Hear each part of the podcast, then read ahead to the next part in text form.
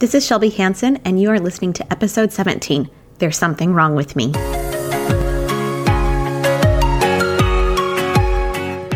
Welcome to the Creating Your Beautiful Life podcast. I'm your host, Shelby Hansen.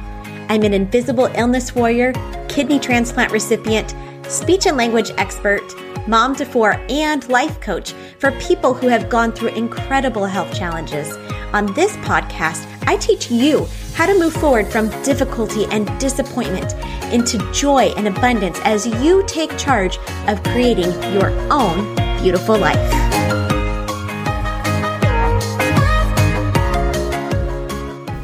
Hello, everyone. I hope you guys are having a great week. It's a little cold here. It got super cold over the weekend.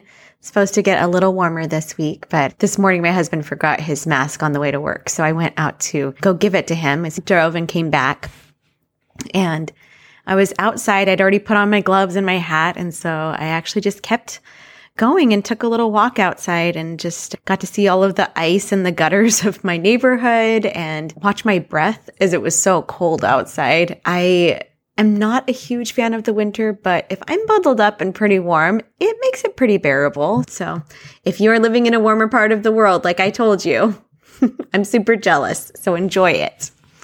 Today's podcast review comes from MRMH Moser. And she says, I have really enjoyed each of these episodes so far. Shelby is relatable, articulate with her thoughts, and gives great examples and insight to help changing mindsets. Thank you so much for that review, and I can't wait to read some more of your reviews. So today's episode is about this conclusion that we come to so often that there is something wrong with me. This comes up so much with my clients when I'm talking with them. It comes up with myself when I am looking at how I showed up in a certain situation. And I have all of these thoughts about whatever happened in my life. And then at the end of it, I realize, oh, I'm coming to this conclusion that there's something wrong with me. And I thought it would be super helpful if you have this thought too of some strategies and some really practical ways to tackle this thought because I think that this, there's something wrong with me. It definitely brings a lot of shame and it keeps us from producing our best in the world and showing up at our best how we want to in relationships with people and with ourselves. So I think it's something really powerful to look at and to get some tangible ways to do something a little different when this limiting thought comes up to you. Okay. I don't think I've told this story on the podcast yet, but in 2018, actually, no, it wasn't. It was, was it 2018? It was actually 2019. So in 2019, my husband and I went on our first big trip without the kids with a couple other couples. And we were going on a cruise and we experienced a hurricane in the Bermuda Triangle. it was really a crazy time for sure. So let me back up a little bit. About a week or two before the trip, I had gotten some sort of the flu, something I just was not feeling well. And a few days before the trip, I started to finally turn the corner and start to feel better. So we got on the cruise ship and headed out to sea, headed out towards the Bermuda Triangle. And right before we got there to Bermuda, we found out that instead of having a couple days on the island, that we would be turning around and spending less than 24 hours on land, um, being able to explore. So we got out and we were going to go see everything. And we did. We did cliff jumping and seeing the peak sand beaches and eating some delicious local food. The only problem was that I had started to get sick again and I was not doing well. And we rushed back to the boat right before it left that evening. But we, and while we escaped the hurricane that happened on Bermuda, we did not escape the waves that happened. so I would sit in the middle of the boat and I could see out one window out the side. I would look at it and one moment I would see the ocean and the next minute I would see the next moment, not minute, moment, I would see the sky. And we just had this rocking motion back and forth, like so severe for at least, I don't know, it was at least a day and a half. And I was sick too. And so when I got back, I found out that I had actually gotten really sick from going to a swimming pool with my kids, taking them to a water park before we had left on our trip. And my body had picked up a parasite that usually doesn't bother most people, but because I'm immunocompromised, my system didn't have the resources to clear out this parasite on its own. So I needed some medical intervention. So why do I tell you this story? Well, definitely the whole time I was on that boat, I was thinking, there's something wrong with me. I couldn't eat food. I was so sick. Um, I couldn't keep anything down. And yes, there was something really wrong with me. My body had a serious infection. But there also was nothing wrong with me because my body was acting the way that bodies are supposed to when they have a strange parasite in them. This is the paradox. There's something wrong and there's nothing wrong at the same time. Now, let me give you another example. I had an opportunity to coach a coach in front of coaches and then have the coaches critique me and coach me afterwards. So while I was going through and doing this, I showed up with full coach energy and I was there for the person that I was coaching. And I was really trying to get to the bottom of their issues and really give them some helpful insight onto what their brain was doing. However, the whole time I was judging myself. And the people on the outside couldn't see that I was judging myself. But at the end of the coaching time, I was just like, okay, guys, tell me everything I did wrong. And they were so surprised because they were like, wait, you just looked really confident. Why are you not confident now? And the problem was that the entire time while I was trying to be present for this person, because it was a more intense situation in my mind, I was judging myself so harshly. And I just wanted to get this over with because I wanted there to not be more for the people that were judging me to be able to critique me on. Okay. So while I was doing this, while I was coaching, the point is I was thinking there's something wrong with me. That's the main judgment I had. I'm not doing this right. I'm going to mess this up. I can't do this as well as other people. They must be thinking terrible things about me. And yes, it's wrong of me to be sitting there and judging myself. There was something wrong with me. I was judging myself. and then there's this other part of it where there's nothing wrong with this is how it goes. I'm still developing a skill and there's always room for improvement. I like to think about the sushi chef, um, Jiro Ono. He is the best chef in the world and he is still trying to perfect his craft. In fact, he says, I do the same thing over and over, improving bit by bit. There is always a yearning to achieve more.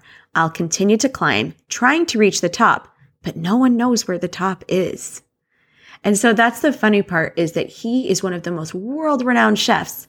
And he is this way because he's always trying to improve bit by bit. There's nothing wrong if I am still learning. Okay. So when I find myself saying that the reason that I'm not getting the result I want is because there's something wrong with me, here's the two ways that I like to look at it and I offer to you could be very helpful for you if you find yourself often thinking there's something wrong with me. The first option is that I just agree that there's something wrong with me. or I choose to believe something else. So both are within my power and both will diffuse the situation. But me thinking that I shouldn't be judging myself, well, that just makes it worse. That's just adding resistance to it. When you think that you shouldn't be feeling this way and you are feeling this way, it's just going to make it worse and worse. So what I like to do is say, yes, of course there's something wrong with me. It could always be better. I didn't do this perfectly. I don't even know what perfect is. Or I could think, actually, no, there's nothing wrong with me. I'm a human being. This is part of it. I'm not perfect. Either way, it's getting me out of this shame cycle of I shouldn't be feeling this way because I am fine. No, like let yourself, let your brain tell you all the things that are wrong with you. like I said, I had all of this judgment of myself, like, I'm messing this up. I can't do this as well as other people. All of that. I just let my brain go and just let my brain tell me whatever story she thinks she needs to tell me. And I feel into the shame of that story. I let my body relax into that story. I don't try to stop it in the moment because, like I said, that only makes this shame spike, shame spiral keep going and keep going. And so after I have processed shame, and shame is like a wave. It comes and it goes, right? So as it's coming up and it's really, really strong and overpowering, what I think I should do is distract myself, go scroll social media, go talk to someone, call a friend, whatever. I think I should distract myself instead of trusting and living into my body. So I trust myself. I recognize this feeling is being caused by thoughts that are created in my mind. And I'm here for all of it because it's teaching me something. So I let the shame come. I relax into it. I breathe into it. Keep doing what I'm doing. In fact, this happened the other day. I'm like, I had a big shame attack after this coaching and I was just making my son some, a sandwich. I was making him some lunch and I didn't stop making him the lunch just because I was feeling shame. I used to think that in order to process an emotion, I had, or allow and process an emotion, that I had to stop what I was doing, carve out this special time, like be by myself, get all my feelings out, really like go into my body. Then no, now I just do it when it happens and I'm not letting all of that negative emotion pile up. I just let it happen. I can talk to my son and tell him, Hey, go sit down and feel shame in my body. It's not an either or situation. It can be an and. And then as that biggest part of shame comes up, I find that right when it gets to the top where it's like, I don't think I can bear this anymore. I really have to distract myself. If I just relax into it, it starts to slowly dissipate. And then it'll come back in a few minutes. It's like a wave. It's like the, the waves in the ocean coming in. Like when the tide is coming in, like the, or actually when the tide's going out.